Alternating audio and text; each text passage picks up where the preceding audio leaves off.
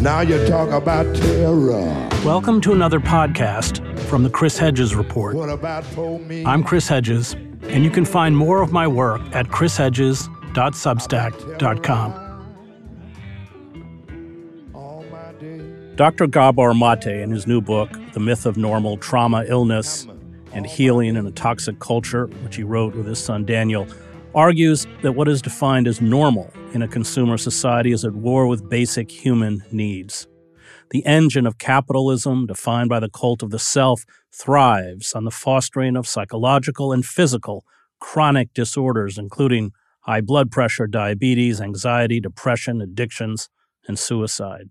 It rewards the core traits of psychopaths superficial charm, grandiosity, and self importance, a need for constant stimulation, a penchant for lying, deception, and manipulation, and the inability to feel remorse or guilt. Personal style and personal advancement are mistaken for individualism, equated falsely with democratic equality. We have a right, in the cult of the self, to get whatever we desire. We can do anything, even belittle and destroy those around us, including our friends, to make money, to be happy, and to become famous. Once fame and wealth are achieved, they become their own justification, their own morality. How one gets there is irrelevant. The consequence of this dark ethic, Dr. Maté illustrates, plays out on our bodies, severely damaging our psyches and pushing us towards individual and social self annihilation. Joining me to discuss his new book is Dr. Gabor Maté, who has written several best selling books, including In the Realm of Hungry Ghosts, Close Encounters with Addiction, When the Body Says No, Exploring the Stress Disease Connection, and Scattered Minds, The Origins and Healing of Attention Deficit Disorder. So I said before we went on the air, this is a book that could have easily been three or four books. So your readers are uh, are uh, rewarded. Um, you write uh, that uh, most of us are in the grip of what you call a distant past, a kind of psycho emotional time warp that prevents us from inhabiting the present moment. This is what the psychotherapist Peter Levine calls the tyranny of the past. Can you explain this process? Yes. Uh, first of all, thank you for having me on your broadcast. In my own life, um, coming to reflect on my many of my behaviors, I've had to realize that often I wasn't reacting to the present. I was reacting to some interpretation on the present based on old traumatic programming from my early childhood. So often when I get upset, say in my relationship with my spouse, the degree of upset is not related to anything that's occurring right now, but it's some dark pain or wound, which is what trauma means, based on a sense of having been rejected or not being loved or not being accepted when I was a very young infant. And so that's what Peter means by the eternity of the past, that, that the past colors are, the Buddha said once that with our minds, we basically create the world. But what it didn't say is that before with our minds, we create the world, the world creates our minds. So that the mind, and in fact, the very brain itself, including the physiology of the brain, is programmed very early in childhood by our earliest relationships with our caregivers, beginning in utero. And those imprints govern a lot of our behaviors, even into adulthood. Well, you write about it. One of the things I liked about the book was its honesty. You give voice to uh, your wife and your son, and are quite frank and I think courageous about your own failings as a father. We all have them. It's painful to confront that we failed in some way those uh, we love. Um, and I, I, wondered if you could just, uh, for people who don't know your story, just tell us quickly what that trauma, it is in the book, but what that trauma that you endured was. So, in a large historical context, the trauma was that I was born in January 1944 in Budapest, two months before the Nazis occupied Hungary, which is when the genocide began, uh, two months after I was born. Now, the day after the Germans marched into Budapest, my mother phoned the pediatrician. I was two months of age. And she said, Would you please come and see Gabor because he's crying all the time? And the doctor said, Of course I will come, but I should tell you, all my Jewish babies are crying. So that infants, and this is true, you don't have to war and genocide for this. Infants absorb the stresses of their parents, and that has an impact on their nervous systems. So I spent the first year under predictably difficult, even life threatening circumstances, which culminated with my mother giving me to a total stranger in a street in Budapest because where we were living, I would not have survived. So I didn't see her for five or six weeks. Of course, an infant can only abandon, uh, experience that as an abandonment. And who gets abandoned? Somebody who's not lovable, somebody who's not wanted. So my sense of self on a deep unconscious level or somebody who's not lovable, who's not wanted. And that then leads to all kinds of behaviors in adulthood. Um, not to mention that for the whole year, I'm absorbing the stresses and terrors of my mother, which infants and children being narcissistic in the sense that they think it's all about them. Naturally, I think she's suffering so much, it must be my fault. So there's this tremendous sense of guilt and shame that comes with trauma. It does not take historical trauma of those proportions. It doesn't take war or genocide. In a diary entry, my mother describes when I'm two weeks old, before there were Nazis, before the Germans occupied Hungary, just how she was following doctor's orders not to pick me up and feed me when I was asking for it. Because then the ethic was you feed on schedule, not on the child's demand. That itself is a trauma. Because what message do I get as a two week old? That my needs aren't important, that I'm alone, that the person who loves me doesn't care enough about me to pick me up. And that kind of trauma is very common in all societies. So uh, I just don't want to create the impression that trauma is only under dramatic circumstances such as I endured as an infant. Well, you write in the book about your mother's instincts, that she didn't like it.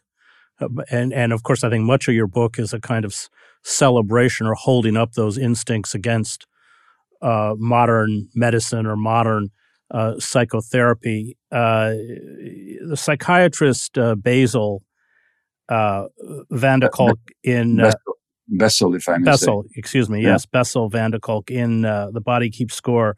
He writes that trauma is when we are not seen and known, and you build on this idea. Uh, that trauma is a fracturing of the self, of one's relationship to the world. You define this fracturing as the essence of trauma. What do you mean by fracturing of the self, and how does this fracturing work? Well, so trauma means wound, uh, wounding, a psychic wound. And you can wound people in two major ways, you might say, by doing terrible things to them, such as the abuse that many people endure in childhood, whether in home or in school. Um, but the other way you can hurt people is just not to meet their needs.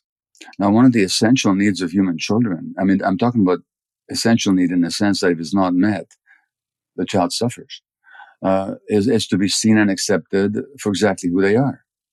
Now, in Bessel's words, if you're not seen, that hurts you because a child's develop, a child develops their self-image, their self-concept based on how he's seen and treated by the adults around them.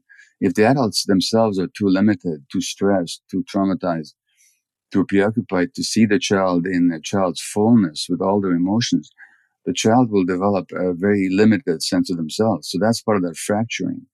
Um, first of first of all, secondly, when you're not being seen, or worse, if you're being hurt or abused, it's just too painful to be in your own body and to experience your own emotions. So literally, as a survival adaptation, quite unconsciously, the child will cut off their sense of feeling, their their gut feelings, and they even disconnect from their bodies. So that disconnection and fracturing the self, which is the essence of trauma, happens if you're not seen and accepted just who you are, even more so if you're if you're hurt. You've long argued that addiction is an outcome of childhood trauma. Uh, you, you, say this is based on shame, a shame-based view of ourselves, uh, a kind of negative self-perception, a perception, a loss of compassion for oneself. Uh, you write, I'm quoting, the more severe the trauma, the more total that loss. Can you talk about the loss and its effects? Sure. So for 12 years, I worked as a physician in Vancouver's downtown east side, which is, I don't know if you've ever been here, Chris. I have. The, I have. Yeah. The, and I have the, gone down to the east side. Yeah. So it, it's shocking for people uh, coming from even from the ghettos of the United States. It's, it's North, North America's most concentrated area of drug use. And in 12 years of work down there, I never met a single female patient who had not been sexually abused as a child.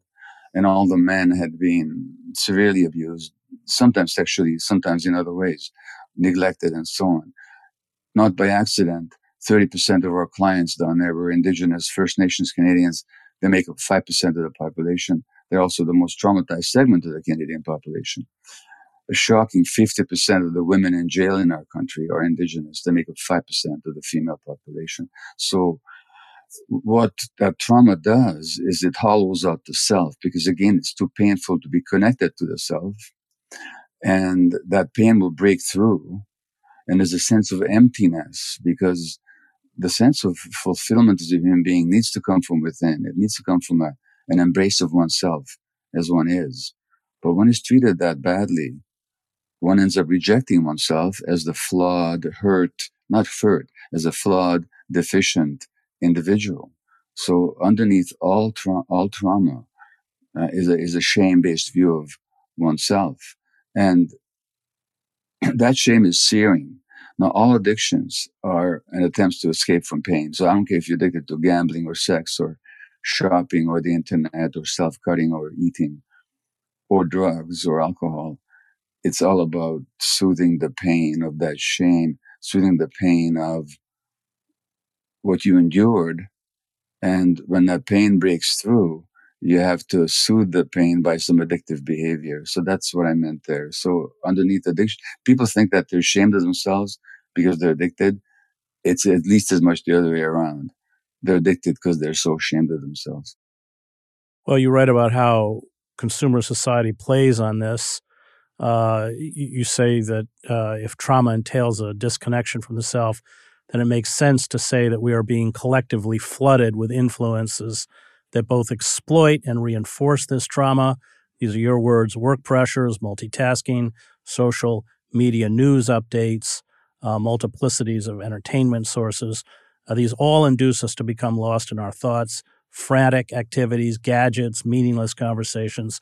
We're caught up in pursuits of all kinds that draw us on, not because they are necessary or inspiring or uplifting, or because they enrich or add meaning in our lives, to our lives, but simply because they obliterate the present. Those are your words. So that passage reminded me of the lines from W.H. Auden's poem, September 1st, uh, 1939 Faces along the bar cling to the average day. The lights must never go out. The music must always play. All the conventions conspire to make this furniture, make this Ford assume the furniture of home. Least we should see where we are, lost in a haunted wood children afraid of the night who have never been happy or good. I should have just published the book with that poem in it and forgot everything else. Because he, he says it all, you know. Yeah. Um, well, there are two classes of people who confuse their, two large classes of people who confuse their desires with their needs. One of them is young children. When they want something, they think they need it and they're desperate if they don't get it. In the, in the hands of healthy adults, one learns that needs are not the same as desires. The other class of people who confuse their desires with the needs, of course, are addicts of all kinds. I need to go shopping. I need to have a drink. You know, these aren't needs; these are desires.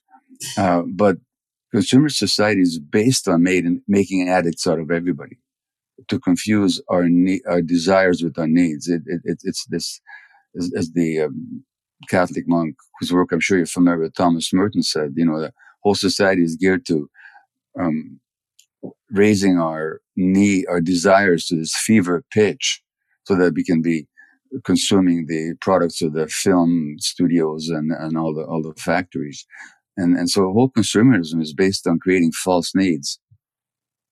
And uh, if, if we weren't at this fever pitch of desire all the time, we wouldn't buy all the stuff that we buy nor would we be, uh, uh, you know, coasting on the internet to fill every moment because we're so empty and we're so afraid of ourselves that we have to uh, distract ourselves from our own presence by whatever means. Now, if you look on the internet, on YouTube, for example, what gets seen by millions, there's uh, recently Eli Manning, the former New York Times, New York, New York Jets, was it? No, Giants um, quarterback went to this college and he uh, pretended to be some somebody he wasn't. Then you know, it doesn't matter. It's trivial. 11 million views in three weeks. Now, how much does the average person? So the average person in America knows a whole lot about what quarterbacking strategy the Denver Broncos or the you know the Tampa Bay Buccaneers should be pursuing, and there's big discussions about this. What does it matter to anybody? But ask, ask, ask the average American or Canadian to string to string two intelligent sentences together about the history of Afghanistan or the history of Ukraine or even about climate change. They're not able to do it.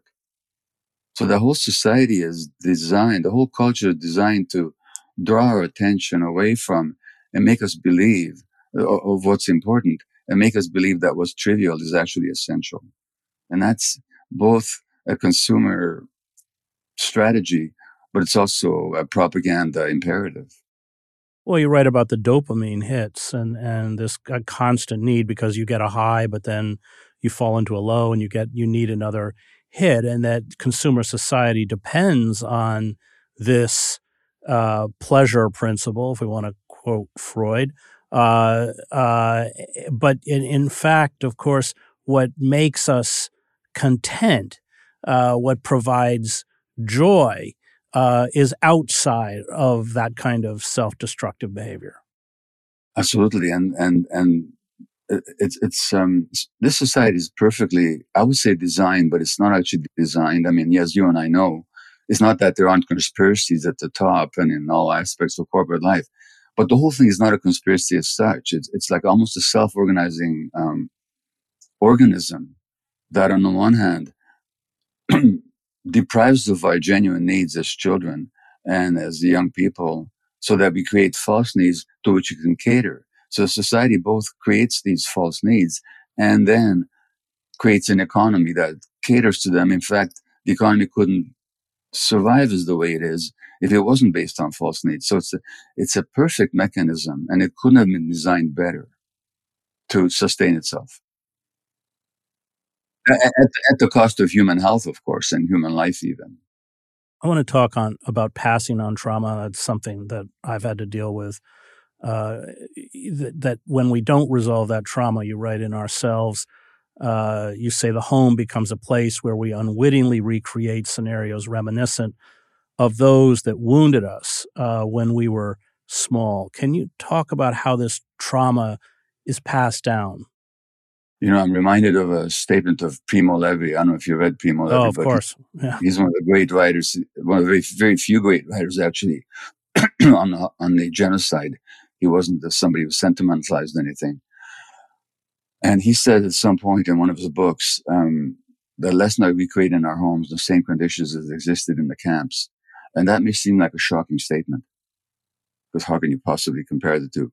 But in terms of wounding children, you, again, you don't need those dramatic historical circumstances. So I talked about my own formative year, the first year of my life, in the sense that I got I wasn't lovable and wanted. Well, the way I compensate for that, in part, was to go to medical school. Because when you go to medical school, um, you get a sense of self-importance, and it's very traumatic to go to medical school. But you come out of it with a lot of power and a lot of knowledge that makes you indispensable to the world. And now they're going to want you all the time. And the beeper is always going. Every time the beeper goes, you get a dopamine hit. Oh, they want me. I'm so important. But it's addictive because it never fills the emptiness inside. So I'm a workaholic physician, you know, I mean, and I'm carrying my depressions and anxieties and so on, uh, but not on the job. They come out at home. Now, what message do my kids get when daddy's not around? Because he's always busy looking after the people. Or when he is home, he's kind of depressed and, and, and morose. Same message I got, that they're not wanted. And this is a middle class Vancouver, British Columbia home in a leafy, lovely neighborhood. You know, no, no, no circumstances of abuse or deprivation or war. And yet my children are getting the same message I got. You know, so this is how we pass it on unwittingly. And not because we don't love our kids and not because we don't do our best, but simply because the best is constrained and informed by our own unresolved trauma. And most of us, or many of us, have children when we're very young before we actually have resolved or even recognized our traumas.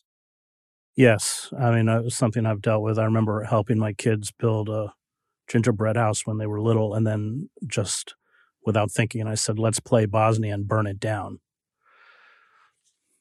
Um, you say that all illnesses, if not psychosomatic in origin, have psychosomatic components. And there are long passages in the book where you tie trauma of individuals, often childhood trauma, to a variety of diseases. Um, you argue that confronting the underlying trauma often mitigates and even at times eradicates the disease. Stress, you say, may disable our immune system's capacity to control and eliminate malignancy. It, that's a big topic, and people are going to have to buy the book, which they should do. But can you touch on that? Yeah, I've discussed this in a previous book of mine, which you mentioned when the body says no. But this is what's this is what's so frustrating, Chris, is that I'm talking here not about conjecture or intuition. I'm talking about science. So in 18 in 1860s or 70s, whenever it was, Jean Marie Jean Martin Charcot, the French neurologist, who first described um, multiple sclerosis, said that this is a stress-driven disease. Stress-driven disease. James Paget, a British surgeon, around the same time, talked about breast cancer in women and, and how it's inescapable to link between emotions and breast cancer. Sir William Osler, one of the founding physicians at Johns Hopkins in Baltimore, said in the 1890s, I think, that rheumatoid arthritis was a stress-driven disease.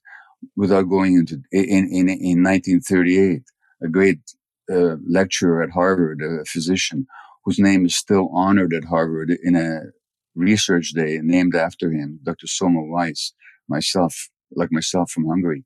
He said that emotional factors are at least as important in the causation of illness as physical ones and should be at least as important in the treatment.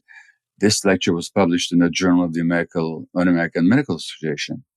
Now, they had no science to back it up. They just had their intuition. Since then, we've had 80 years of science showing the relationship between emotions and, and physiology because you can't separate the mind from the body. Scientifically speaking, you cannot separate the mind from the body. And the emotional apparatus is part and parcel of the same system that runs the immune apparatus as well.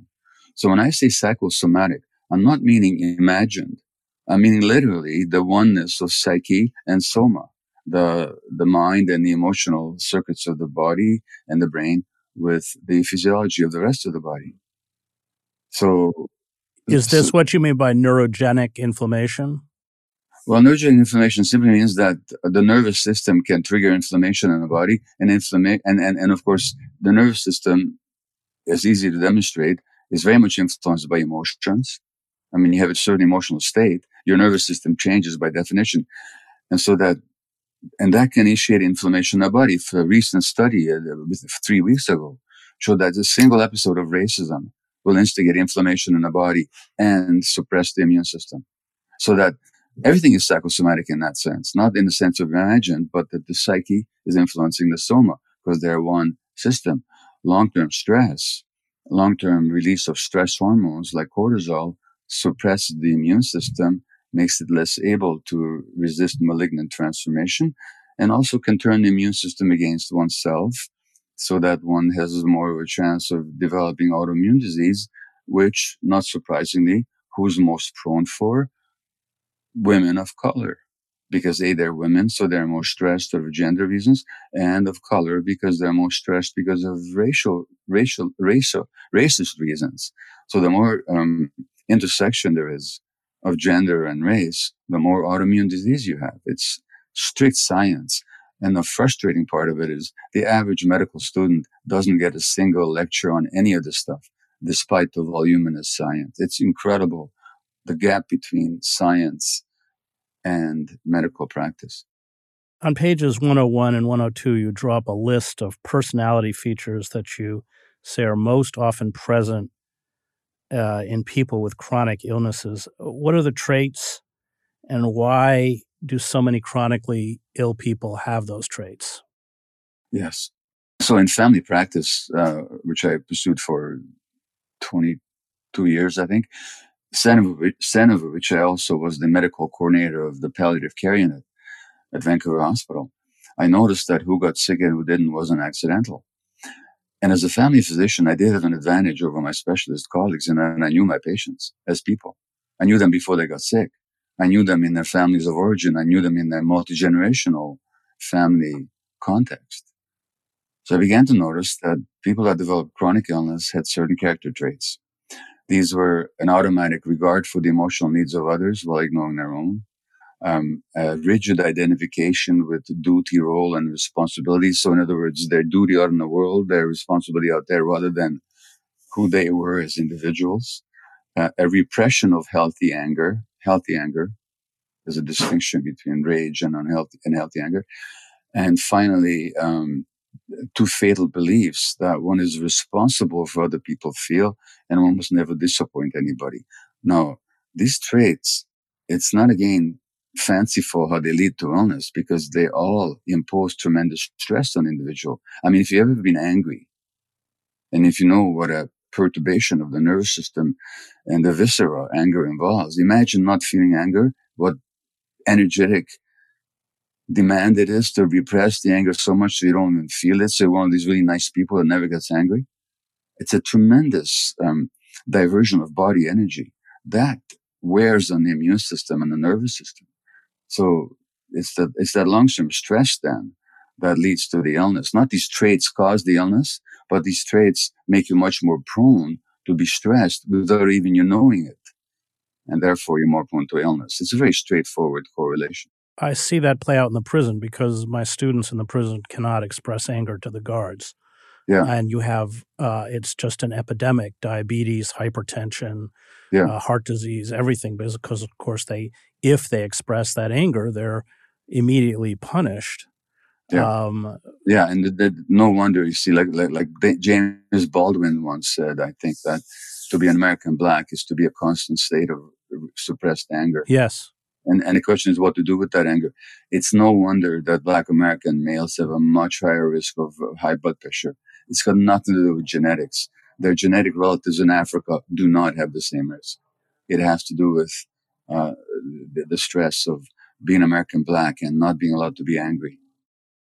I want to talk about the tension or the clash between uh, what you call two essential needs attachment and often you call this ground zero for the most widespread form of trauma in our society. Can you explain that idea?